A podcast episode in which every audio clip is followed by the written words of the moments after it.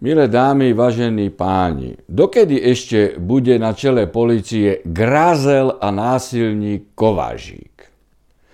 Aký nadriadený, taký podriadený. Za posledné dni bolo vo veľkom diskutované video, v ktorom policaj bije nejakého bezdomovca. Môžeme sa čudovať, že niektorí, podotýkam niektorí policajti fyzicky linčujú bezbranných občanov, keď ich vrchný náčelník Kovařík verejne robí to isté. Stalo sa tak v budove Banskobystrickej finančnej správy voči človeku, ktorý ani len náznakom nepoužil násilie, ale sa iba verbálne, slovne dožadoval a uplatňoval si svoje prirodzené ľudské práva.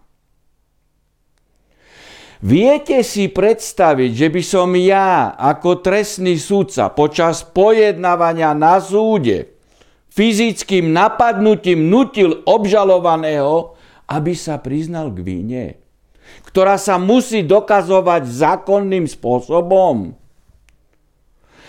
Nemajú mať potom občania obavu, že ich policajti počas výsluchov na polícii budú mlátiť, aby sa priznali dokonca aj k tomu, čo nikdy nespáchali.